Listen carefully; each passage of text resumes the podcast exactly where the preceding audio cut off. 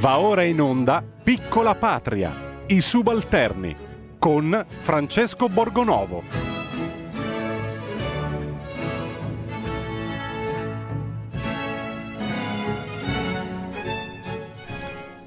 Buongiorno e buon lunedì, bentornati a Piccola Patria. Oggi ricominciamo a parlare, in realtà non abbiamo mai smesso a parlare di questo virus, delle zone rosse, di quello che ci aspetta nelle prossime settimane e cominciano già le dire, speculazioni sul Natale, quello che ci aspetta. Eh, dice oggi il Corriere della Sera Miozzo, il coordinatore del CTS, il meraviglioso Comitato Tecnico Scientifico, che non bisogna farsi troppe aspettative. Poi l'altro giorno ci hanno detto il contrario, ogni giorno cambiano idea sul Natale e fanno passare questa idea che se siamo bravi e buoni, poi eh, Babbo Natale arriva. No, solo che Babbo Natale questa volta ha i panni di Giuseppe Conte ed era insomma un po' più divertente vestito di rosso con la barba, ecco, mettiamola così. Noi oggi parliamo di queste cose, del virus e del modo in cui il nostro governo l'ha affrontato con un ospite eh, d'eccezione, direi che sono molto contento di avere qui, ma prima ci sentiamo un pezzettino per iniziare bene la giornata.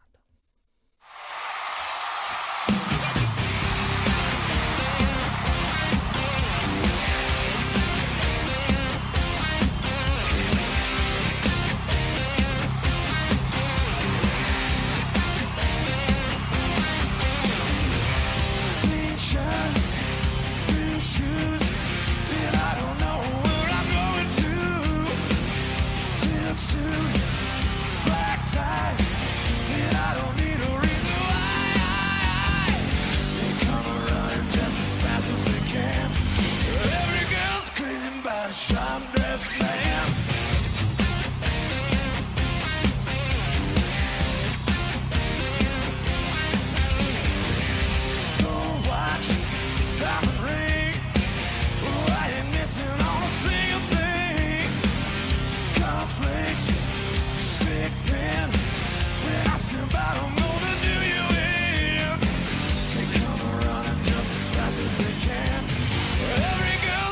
about a sharp dressed man.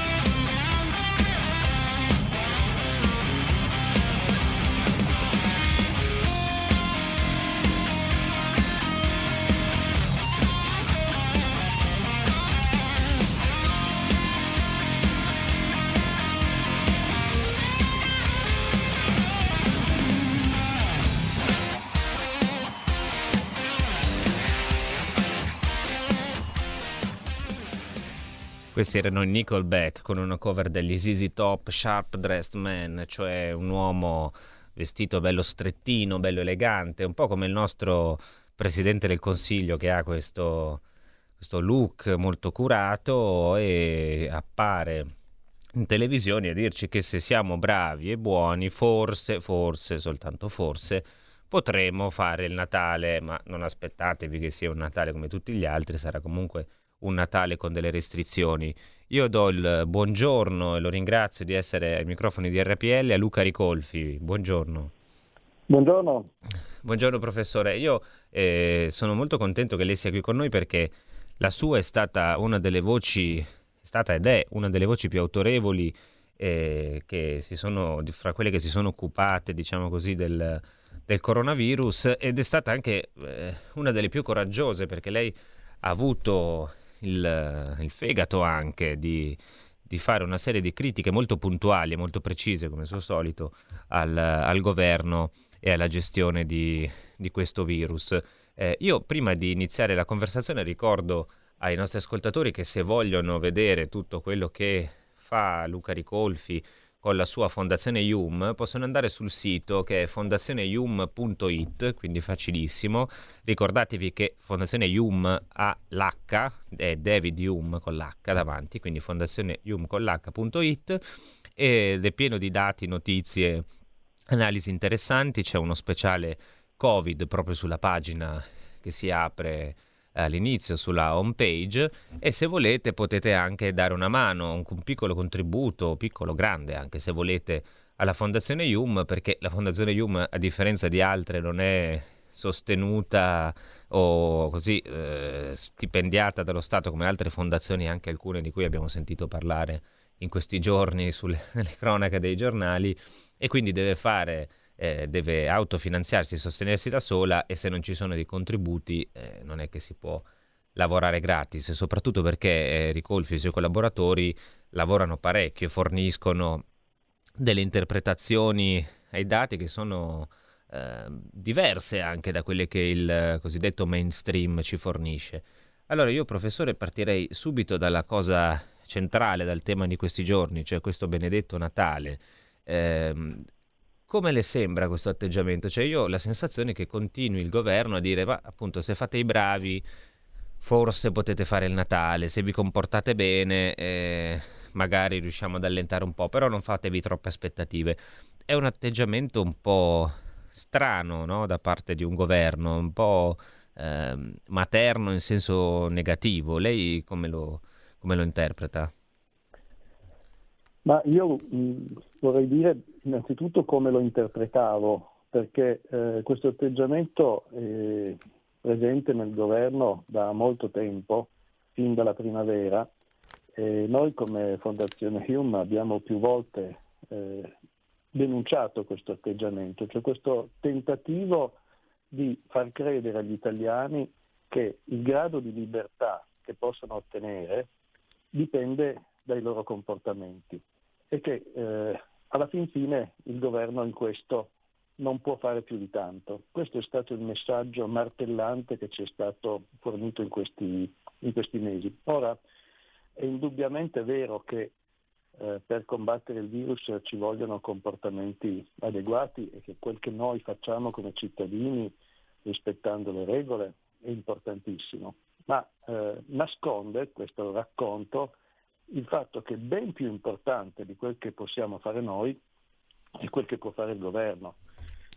E questo qualcosa che può fare il governo, eh, ahimè, non è stato fatto, anche se gli è stato richiesto più volte. Io ricordo che fin da maggio, quando si parlava delle riaperture, eh, noi come Fondazione Hume facemmo una denuncia, ad esempio sul problema dei tamponi io il 5 maggio feci un appello con eh, il professor Crisanti e il professor Valditara per dire eh, guardate che siamo lontanissimi dall'obiettivo di tamponi che sarebbe necessario.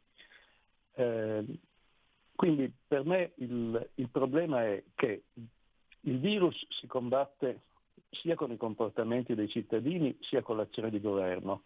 I cittadini si sono comportati più o meno bene, perché non sempre bene, questo bisogna dirlo, eh, il governo non ha fatto quasi nulla. Noi nella petizione che abbiamo lanciato dieci giorni fa abbiamo ricordato le dieci cose che il governo avrebbe dovuto fare e che, non, e che non ha fatto e che oggi si mette in una situazione estremamente difficile. Lei mi chiedeva del Natale, ma il Natale non so come sarà perché eh, non so che cosa decideranno di lasciarci fare o no, ma in ogni caso sarà difficile perché eh, quel che il governo doveva fare non è stato fatto e non lo sta facendo tuttora. Io adesso non voglio annoiarvi con i dieci punti, però se volete magari parliamo eh, poi li, li esaminiamo, no, no, non ci annoia affatto, li esaminiamo eh, anche, non dico uno per uno, ma, ma quasi. Io mh, però volevo, mi ha colpito una cosa che ha detto, no? cioè l'idea che il nostro grado di libertà dipenda dai nostri comportamenti, che alla fin fine il governo non possa fare nulla. È un po' il metodo che viene utilizzato anche con questo semaforo, chiamiamolo così, con queste 50 sfumature di lockdown. No? E cioè si, si, passa l'idea che alla fine non dipende da una decisione del governo, dipende dai dati. No? Se tu sei in zona rossa, in zona arancione, in zona gialla, dipende dai dati. E non è colpa del governo se tu finisci in zona rossa, ma sono i numeri che in qualche modo ti condannano. Eh, però anche su questo lei ha espresso qualche, qualche dubbio. Sì, eh, beh, i dubbi sono di vario tipo. Uno, eh, che l'algoritmo che li elabora questi numeri è, è, segreto, ammesso che esista, perché può darsi anche che non esiste, siano tutte decisioni politiche. Cioè, qui si fa una confusione in cui purtroppo il pubblico spesso cade. Il fatto che siano noti i 21 indicatori e i loro valori non significa che sia noto il modo in cui vengono eh, mixati. Io faccio questo esempio, se io le dico che per fare una certa torta ci vogliono sette ingredienti e poi non le do le dosi, la ricetta, eh, la torta non viene fuori. E il governo sta facendo la stessa cosa, sta dicendo gli ingredienti sono questi, poi come ve li eh, miscelo non ve, non ve lo dico. Quindi questa scusate, è un'operazione eh, molto mistificatoria che tende eh, a far credere agli italiani eh, che il passaggio da zona rossa, a, da zona gialla a zona arancio, da zona arancio a, a zona rossa e viceversa, eh, dipenda fondamentalmente dai comportamenti. Ora vi faccio un esempio per ehm, capire perché non è così. Prendiamo il caso della Calabria. La Calabria, eh, qualsiasi indice si utilizzi, ha la situazione più felice del paese, cioè non c'è nessun'altra regione che sugli indici fondamentali, e innanzitutto sull'indice dei morti per abitante che è più importante, perché è poco manipolabile, eh, è la regione che sta meglio, in cui il virus circola di meno, insomma è una specie di paradiso. Se uno volesse decidere di andare per abbassare la, la probabilità di infettarsi va in Calabria, però la Calabria viene messa immediatamente, appena si inizia con questo gioco dei colori, in zona rossa. Qual è la ragione? Beh, la ragione è che il sistema sanitario è al collasso, non hanno posti letto sufficienti, sono disorganizzati, la sanità calabrese è un colabrodo, ma questa ragione non dipende dai cittadini. Uno potrebbe pensare che dipenda dalla regione, ma non è nemmeno vero questo, perché dipende dal governo essendo la sanità calabrese commissariata da dieci anni, certo. eppure con due commissari di cui credo che... Sì, abbiamo, che ci hanno offerto uno spettacolo, devo dire, così, se non fosse tragico ci sarebbe quasi da ridere per quello che è successo con... Uh, i, i, commissari calabresi, no? Che poi... Io non riesco a immaginare un solo paese dell'Occidente in cui sarebbe potuto succedere qualcosa del genere. Beh, eh, però il ministro della salute ha difeso no? il, l'ultimo commissario, quello che diceva che bisognava baciarsi in bocca con passione, peraltro, per trasmettersi il virus. Poi ne ha dette anche di altri, eh, di altre. ad esempio ha detto, eh, sempre in questa, chiamiamola intercettazione, diciamo un video risalente a qualche mese fa che poi è stato diffuso sul web, ha detto che insomma, i virologi sono la coda della coda dei, dei degli esperti di salute, diciamo così. Quindi eh, non, si è, dire, non, si è, fatto tanti amici nemmeno fra quelli che l'hanno, eh, l'hanno messo lì. Eh, le chiedo una valutazione così più personale, fuori dai dati, poi sui dati ci torniamo. Eh, questo, questa prevalenza del, del virologo in, in, questi mesi, lei come l'ha, l'ha interpretata? Perché anche qui eh, si è fatta passare di, nuovamente l'idea che ci sia in qualche modo la scienza, no? Con la maiuscola a, a occuparsi di questa situazione. Poi abbiamo visto una serie di personaggi in precedenza sconosciuti che si sono avvicendati in televisione, alla radio, sui giornali a dirci ciascuno una cosa diversa. Continuano a farlo poi, no? Eh, sì. E contribuiscono in parte a creare confusione, in parte a creare ansia anche nei cittadini. E qual è la sua valutazione? Lei è un, un esperto, una persona che con i numeri ci lavora ed è uno scienziato. Eh, come si sono comportati secondo lei? Che quadro della scienza appunto ci esce fuori da tutta questa situazione? Ma guardi, grazie della domanda che è molto interessante. E la risposta purtroppo non può essere semplice perché la prima cosa da considerare è che un conto eh, è la scienza e un conto sono eh, i burocrati della sanità. Noi abbiamo avuto una grande presenza innanzitutto del Comitato Tecnico Scientifico inizio, che non è costituito dai migliori scienziati disponibili in Italia sugli argomenti connessi, ma è semplicemente costituito dai potenti che eh, occupano delle posizioni apicali nel sistema sanitario nazionale.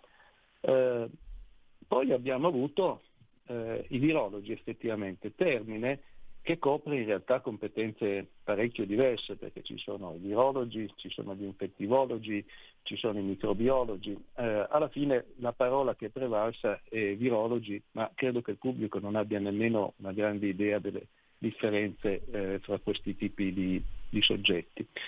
Eh, la parte che hanno fatto nei media è stato di eh, lanciare fondamentalmente un messaggio. Non c'è una posizione della scienza, perché se lei invita Bassetti a certe risposte, se lei invita Galli a risposte di segno opposto. Quindi la funzione che hanno avuto i virologi è molto importante ma è negativa, nel senso che eh, questa continua comunicazione, in alcuni casi rassicurante, in altri casi al limite del terrorismo, eh, questa continua comunicazione che cosa ha prodotto nella gente? Il diritto di pensarla come vuole, semplicemente. Se la scienza è divisa, io comincio a pensare del virus quello che più mi aggrada, per cui sarò un seguace di Zangrillo se voglio rassicurarmi, eh, sarò un seguace di Galli eh, se eh, sono terrorizzato dalla possibilità di infettarmi, magari per, anzi, semplicemente per il buon motivo che ho 80 anni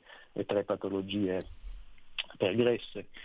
Quindi per me la funzione dei virologi è stata negativa. Eh, bisogna aggiungere una cosa però, che ai virologi sono anche state fatte delle domande sbagliate. Cioè quando si intervista un virologo e gli si chiede come sta andando l'epidemia, eh, non, è giusta, non, è il soggetto giusto cui fare la domanda, perché sono più gli epidemiologi e gli analisti dei dati che possono certo. dirti come, come va le, le, l'epidemia. Tanto per fare un esempio paradossale, secondo me uno scrittore come Paolo Giordano, eh, per, essere, per il fatto di essere un laureato in fisica, ha più capacità di capire come funziona un'epidemia di quello che abbia un virologo che sta eh, in laboratorio e sa tutto del virus, ma magari non capisce bene i meccanismi di diffusione dell'epidemia. Perché guardate, eh, è un po' come un elettrocardiogramma, se voi fate la curva che descrive l'andamento dell'epidemia nei suoi vari aspetti, quindi le curve, i decessi, i nuovi casi, i positivi, eccetera, beh, quelle curve lì non sono facili da interpretare. È come se io dessi in mano, eh, che so io, un avvocato un elettrocardiogramma. L'avvocato c'ha la laurea, ma l'elettrocardiogramma non lo sa leggere. E chi è che sa leggere l'elettrocardiogramma? Il cardiologo. Ora, le curve dell'epidemia non erano i virologi i più attrezzati per giudicarle, lo erano molto di più i fisici, i matematici, gli statistici, più in generale gli epidemiologi, che sono quegli scienziati che utilizzano la statistica l'analisi dei dati per studiare le, le epidemie. Quindi diciamo che il sistema dei media forse si è rivolto alle persone sbagliate, ma soprattutto qui sono un po' autobiografico, eh, faccio una piccola considerazione personale, il sistema dei media eh, è sbagliato alla radice perché lo, lo spettacolo che cercano di, generare è appunto uno spettacolo. Mm, quando si mette insieme una persona competente, come per esempio il professor Crisanti, con eh, dei cantanti, ballerine eh, e, e, giornalisti che non conoscono nulla dell'argomento e non si limitano a fare domande, ma esprimono opinioni, beh, eh, allora non si, non si, fa un grande servizio alla, alla, all'informazione e alla conoscenza. Quindi per me il fatto di fare spettacolo ogni sera fare un salottino in cui opinioni di perfetti incompetenti si confrontano tra di loro con magari l'unico competente presente, beh, questo non è stato eh, utile alla lotta contro il virus. Diciamo Però che... i media sono diventati questo. Diciamo che i politici un po' ci hanno messo del loro perché eh, le conferenze stampa, eh, o più che conferenze stampa, in realtà i discorsi alla nazione fatti sui social network durante i mesi passati un po' andavano in questa direzione. Eh, Come no, certo.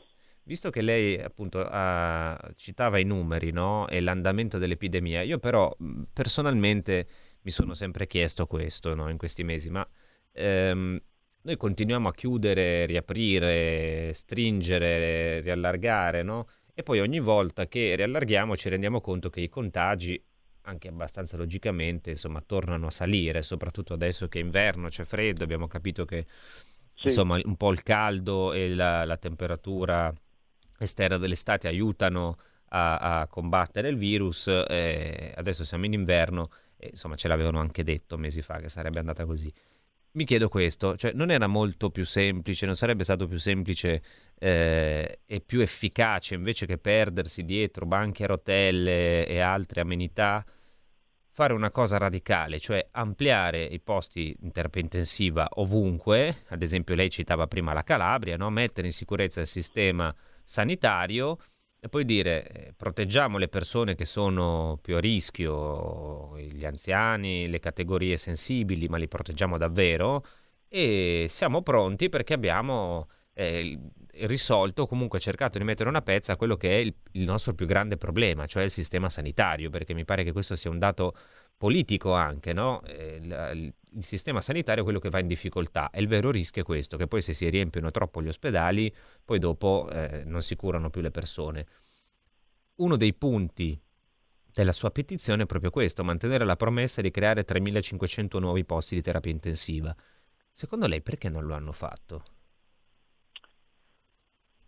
Ma il motivo per cui non è stato fatto quello che andava fatto eh, penso sia duplice. Eh, quando si, fanno, si, ve- si, osservano cose eh, inspiegabili, noi alle volte cerchiamo dei motivi profondi, eh, ma spesso la spiegazione è molto banale, eh, può essere anche semplicemente la sciatteria eh, la superficialità, la disorganizzazione del sistema Italia. Cioè, mh, non penso ci sia una vera intenzione nel non fare, penso che ci sia la consueta inerzia della politica, le consuete priorità sballate per cui tu discuti di leggi del tutto secondarie in una situazione in cui eh, ci sono altre priorità. Questo secondo me è un fattore molto importante Ehm, che riguarda il sistema Italia e che probabilmente avrebbe agito con qualsiasi governo, con qualsiasi orientamento. Poi c'è stato invece un fattore eh, non generico ma specifico di questo governo, eh, che è stata un'analisi sbagliata. Cioè, eh, io penso che non si sono resi conto che la seconda ondata era realistico pensare che potesse arrivare. Poi c'è un terzo fattore che è la ricerca del consenso. Qui forse la pensiamo in modo leggermente diverso eh, io e il mio intervistatore, nel senso che eh, io penso che ci sono invece alcune cose dolorose che si dovevano e si potevano fare e che non sono state fatte semplicemente perché la politica insegue il consenso. E mi spiego. Io sono d'accordissimo sul fatto che dovevamo allargare le terapie intensive, ma ancora di più sul fatto che dovevamo eh, far funzionare più che rafforzare la medicina di base. Però eh, alcune azioni di limitazione eh, della libertà, a mio parere, eh, erano comunque necessarie, nel senso che erano necessarie quando sembrava che non lo fossero, questo è il punto, il punto fondamentale. Quest'estate eh, ci sono stati dei segnali di ripartenza dell'epidemia, ma sono stati sistematicamente eh, ignorati.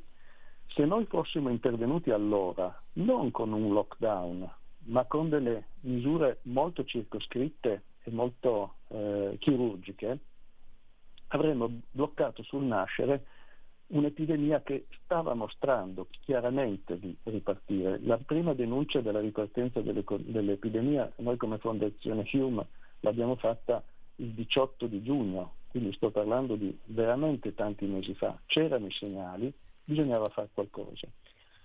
Eh, Tornando al discorso degli ospedali, eh, io insisto ancora di più che sulle terapie intensive, sulla medicina di base, per un ecco, motivo molto semplice. Su, su questo, no, mi scusi se la interrompo, su questo ci torniamo fra un attimo. Eh, perché la, la, questione della terapia intensiva e, e soprattutto delle dei medici di base, su cui un altro capitolo eh, gigantesco vale la pena approfondirlo. Adesso noi un secondo dobbiamo mandare la pubblicità, restate qui perché poi ci sono un paio di telefonate, di nuovo abbiamo il professore Colfi che ci fa la cortesia di restare con noi.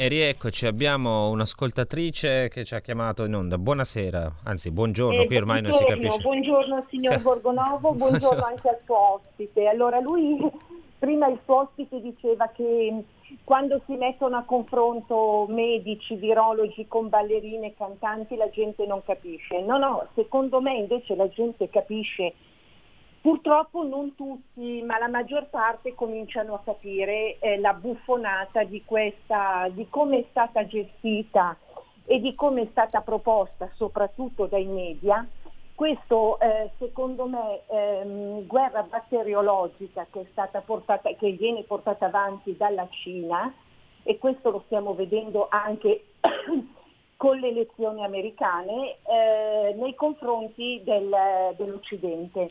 Allora, eh, ormai è diventata veramente una farsa, cioè, forse all'inizio qualche persona in più ci credeva, adesso davvero è diventata ormai una farsa perché ci sono troppe cose che non quadrano, troppe...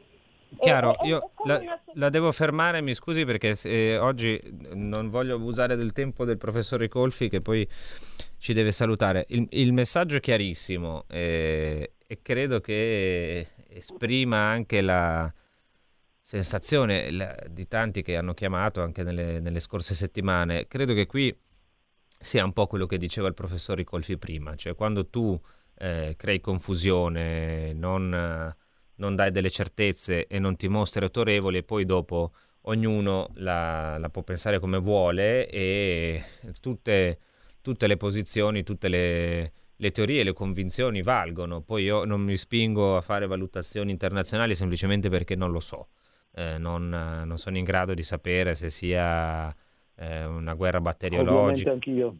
E quindi non, non, mi spingo a fare questo. E sappiamo però, eh, però, che su proposito di farsa, come diceva la nostra ascoltatrice, sappiamo che ci sono state delle, delle questioni effettivamente eh, farsesche e delle cose che vanno avanti inspiegabilmente ancora oggi. Prima di parlarne, un altro pezzettino musicale per ravvivare l'atmosfera.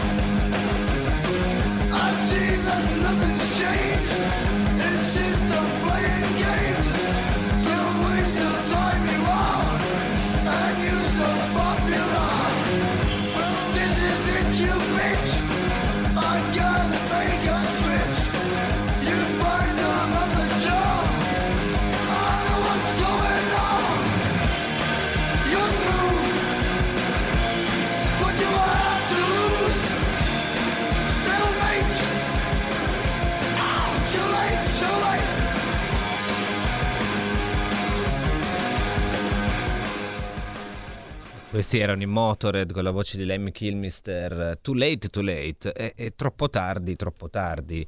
Eh, professore Colfi, ma abbiamo scelto apposta questa canzone perché lei prima ha citato la medicina di base, no? E fino all'altro giorno i medici di base erano ancora lì a contrattare con il governo i protocolli eh, per la cura domiciliare dei pazienti, erano ancora a contrattare le condizioni sindacali, addirittura eh, mi risulta che sia ancora così quelli che diciamo, fanno servizio e prestano assistenza ai pazienti sono volontari.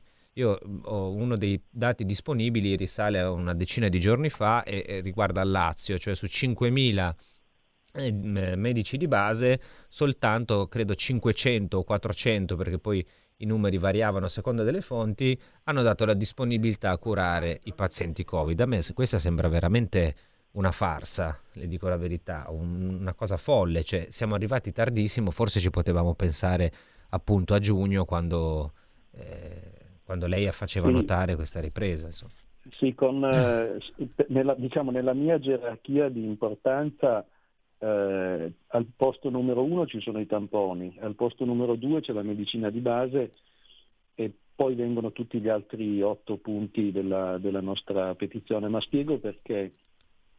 Eh, dal punto di vista mh, esistenziale o psicologico, eh, la cosa più brutta non è il fatto di correre il rischio di infettarsi, ma di avere la quasi certezza che in caso di infezione si sarà abbandonati. Si entra nel circolo infernale dell'affidamento a una ASL che significa essere sostanzialmente abbandonati alla burocrazia sanitaria. Eh, io penso che per far ripartire l'economia ci sono due condizioni fondamentali. La prima è che il numero di infetti contagiosi sia basso in maniera tale che la probabilità di infettarsi di una persona sia trascurabile, perché ovviamente non può essere zero, però può essere basso. Ci sono stati dei momenti negli ultimi mesi in cui è stato basso bisognava tenerlo basso e, e quando stava per alzarsi intervenire. Ma l'altra condizione di tranquillità dei cittadini fondamentale è la tranquillità che se te lo becchi viene tempestivamente qualcuno a casa. Questo per me è ancora più importante dell'allargamento delle terapie intensive, perché una delle ragioni per cui gli ospedali straboccano in questo momento è che la gente non è che corre in ospedale perché eh, non sa valutare la situazione o perché è terrorizzata per cattive ragioni. La, la, gente corre in ospedale semplicemente perché il medico di base non la viene a visitare, non la viene a curare. E tenete conto che la mortalità, il tasso di letalità del, del, del virus non dipende eh, solo dall'età o da altre condizioni strane, dipende dalla tempestività dell'intervento. Tutti i medici di base che hanno curato i pazienti, sono una piccola minoranza, ti dicono eh, che intervenendo subito è difficilissimo che la situazione si aggravi o addirittura porti alla morte. Eh, la ragione per cui io do meno importanza di altri alle terapie intensive però non è solo questa, è che qualcosa non mi torna nei dati in questo momento. Cioè noi abbiamo un numero di terapie intensive che il eh, governo dice essere raddoppiato rispetto alla situazione eh, di, sì. di, marzo. Ma eh, il, num- il, nostro sistema è già al collasso, nonostante il numero di ricoverati in terapia intensiva sia ancora inferiore ad allora. Cioè com'è possibile che avendo meno malati in terapia intensiva di quanti ne avevamo nel momento di picco, che è eh, i primi di aprile, e ciò nonostante eh, noi abbiamo meno malati, abbiamo il doppio dei posti e il sistema al collasso. Secondo me non ci stanno dicendo qualcosa, probabilmente fingono di aver aumentato il numero di, terapie, di posti di terapia intensiva con un trucco statistico, cioè considerano nuovi posti l'invio dei ventilatori, dimenticando che un posto di terapia intensiva è composto di una quantità notevole di eh, attrezzature, oltre che dal posto letto materiale e dallo spazio fisico. Quindi ci vendono probabilmente, è una mia congettura, come nuovi posti di terapia intensiva delle potenzialità di creazione dei posti. Infatti nelle relazioni governative si parla di posti attivabili, non certo. si parla di posti effettivi. Quindi c'è qualcosa di, di, ciucco nei dati. Il che risponderebbe anche a, a, una cosa che io ho sentito con le mie orecchie l'altro giorno in una trasmissione televisiva della 7 sulla Campania, che richiesta di fornire i posti di terapia intensiva prima ha dato il numero di 250-260, il giorno dopo di 500, no? perché eh, appunto probabilmente calcolano in base agli standard. Esattamente. Eh, le chiedo però eh, questo, prego. Volevo poi dire ancora qualcosa, se possibile, eh, sui medici di base. Sì. Eh, lei faceva questo esempio molto interessante del 10% soltanto che, di, che è disponibile. Eh, io volevo dire questo, che a quel che so informalmente, da resoconti di persone, effettivamente i medici di base sono un problema perché sono eh, ipersindacalizzati, molto attenti al proprio eh, particolare, in alcuni casi, non, non tutti ovviamente. Eh, tuttavia esiste anche eh, un problema di incentivazione. Cioè da quello che so, può darsi che mi sbagli, ma a quello che so io, eh, le visite domiciliari sono pagate solo molto raramente. Cioè il medico di base non ha nessuna convenienza a visitare oh, sì. i pazienti eh, a casa, eh, mentre ha convenienza a riceverli tutti in, in, ambulatori ed averne tantissime, perché la retribuzione dipende da quanti pazienti hai. Allora io mi chiedo, il governo non poteva ad aprile fare del, dei patti con i medici di base, come mi risulta che abbia fatto ultimamente Zaia in Veneto, fare dei patti e cambiare il sistema di incentivi, perché eh, è chiaro che mh, il non essere pagati, il fatto che eh, i, regolamenti di condominio prevedano certe condizioni, sono usati dai medici di base come alibi ma tu governo glieli devi togliere questi alibi, cioè io non sto affatto difendendo i medici di base, intendiamo. No, è chiaro, però, però anche loro... Anche che bisogna creare un ambiente favorevole perché, per stanarli e questo ambiente favorevole per stanare i medici di base non è stato uh, creato già solo con una omissione fondamentale, cioè che non c'è un protocollo ufficiale. Cioè un protocollo di cura ufficiale non c'è, non si sa per esempio se la clorochina si deve usare oppure no, eh, i, protocolli che ci sono sono venuti fuori dall'esperienza, ma non è ancora stato dato che io sappia un protocollo nazionale. Allora questa lacuna eh, dei medici di base, per me, insieme ai tamponi, eh, è la madre di tutti i guai in cui siamo stati messi. Ma la cosa eh, più impressionante per me come sociologo è questa, che dai sondaggi risulta che la stragrande maggioranza, no, la, diciamo la maggioranza degli italiani pensava e pensa probabilmente tuttora che la seconda ondata fosse inevitabile. Ora questo è assolutamente falso, non è vero. La seconda ondata era evitabilissima e bastavano alcune azioni del governo per evitarla. Quindi io credo che questo dato eh, dobbiamo rifletterci su, perché vuol dire che anche noi come pubblico, come cittadini, eh, siamo stati indotti a pensare una cosa eh, che non è vera. Che non sia vera, mh, dico solo più questo eh, per non farvi perdere tempo, eh, ehm, che non sia vero lo si capisce dal confronto internazionale. Cioè ci sono più di metà dei paesi occidentali che non hanno avuto la seconda ondata. Quindi far passare l'idea che la seconda ondata è inevitabile è un'operazione di manipolazione delle coscienze, ma eh, è assolutamente falso. È purtroppo un'operazione, una tra le varie operazioni di manipolazione delle coscienze, secondo me, anche come eh, l'idea poi di battere sulla gran cassa con in, i negazionisti, che effettivamente ci sono state persone che rifiutavano la mascherina, manifestazioni di ogni genere, però stiamo parlando di piccoli numeri che da soli non bastano a giustificare la ripresa del virus e sono stati usati secondo me un po' come alibi. Le chiedo questo professore, un'altra sensazione che ho, visto che ha citato i medici di base, ha detto una parolina molto sindacalizzati. Io ho la, mi è venuto questo pensiero, cioè non è che anche quando sentiamo parlare non solo i medici di base, ma anche alcuni di quelli che stanno negli ospedali, nei pronto soccorso, cioè ci sia eh, questo tema, nel senso noi, noi, medici abbiamo fatto la prima volta, la prima ondata in condizioni molto pesanti, abbiamo lavorato lo sfinimento, eh, ci siamo stancati tantissimo, alla fine non siamo stati ricompensati come avremmo dovuto, medici e infermieri, e adesso mh, mm, ci facciamo sentire un pochettino di più, cioè eh, cominciamo a, a, alzare la tensione, a dire che, che, siamo al collasso, che non ce la facciamo, cioè mh, mm, non è che c'è qualche, eh, non dico rivendicazione sindacale, però il fatto di magari un po', appunto, un po' anche di comprensibile stanchezza, di compre- il fatto di non voler eh, sottoporsi alle cose dell'altra volta, perché eh, insomma, la, vedendola da fuori la sensazione è dire ma come abbiamo retto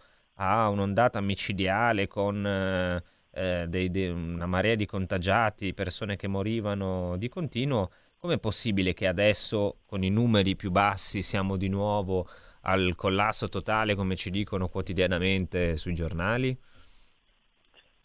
Ma eh, guardi, sui medici ospedalieri io credo è un po' difficile dare un giudizio su quello che sta succedendo. Intanto c'è stato anche uno sciopero, che è una cosa che mi ha abbastanza colpito, perché uno tende a pensare che in questa situazione non, eh, non sia il caso. Però devo dire a, a loro difesa dei, dei medici ospedalieri eh, che risulta che diversi mesi dopo eh, lo scoppio dell'epidemia, sto parlando di maggio-giugno, eh, in alcuni ospedali ancora non c'erano nemmeno i camici. Io conosco un infermiere che mi ha raccontato che usavano come camici i sacchetti neri della spazzatura. Eh, ci sono per esempio, c'è per esempio il problema dei turni. Eh, ci sono delle inchieste giornalistiche da cui risulta che eh, sia nella prima ondata sia nella seconda ondata eh, i medici positivi ma asintomatici vengono richiesti e volta costretti a dare servizio ugualmente. Sono saltati i turni di riposo, le 11 ore che devono stare tra un turno e l'altro. Eh, e poi soprattutto, eh, devo dire un'altra cosa ancora, eh, è difficile dire se la seconda ondata è eh, più alta o più bassa della prima, ma mh, lo dico con cautela dai calcoli che ho fatto io, purtroppo sembra che la seconda ondata sia già oggi più alta. Eh, la ragione per cui può sembrare più bassa è che noi abbiamo meno morti eh, al giorno. Nel, nel, giorno di picco noi avevamo circa 900 morti al giorno, adesso siamo sui 500-600 eh, a seconda dei giorni. Sembrano di meno e sono di meno, ma il fatto che la letalità del virus eh, si è ridotta, si è ridotta considerevolmente per mille motivi, ma si è ridotta.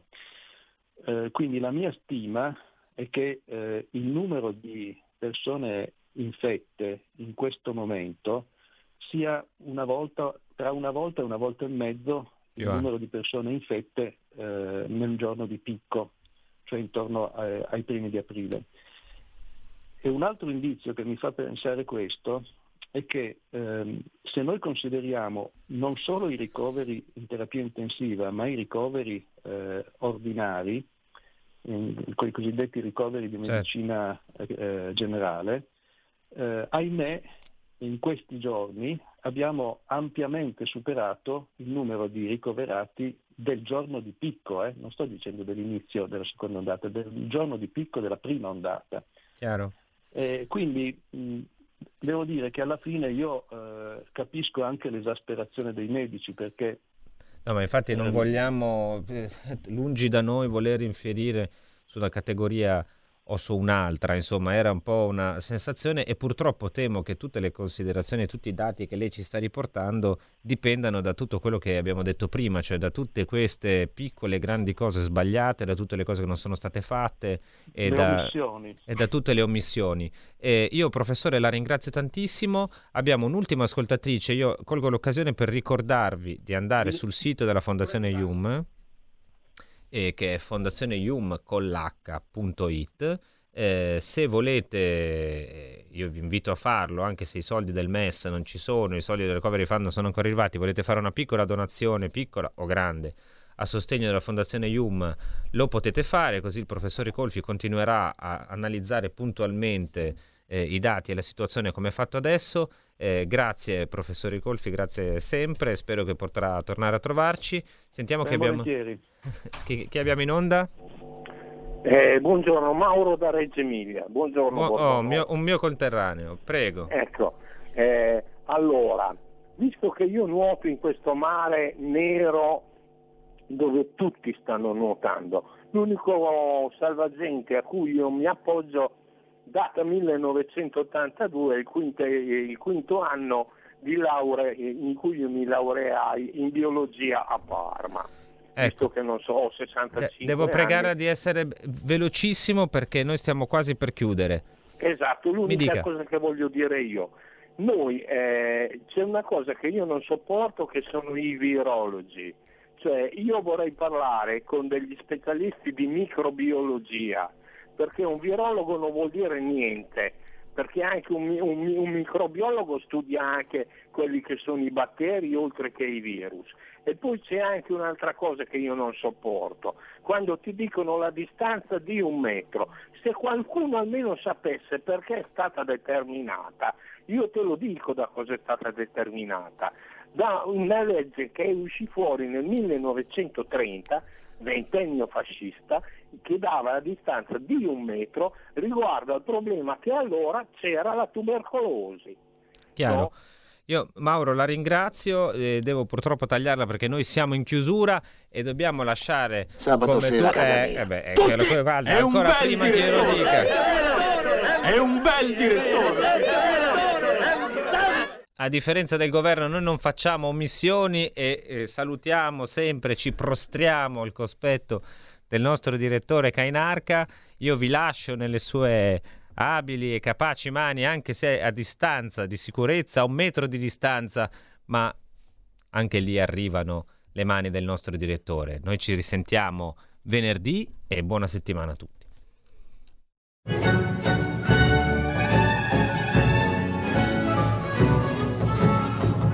Avete ascoltato Piccola Patria, i subalterni con Francesco Borgonovo.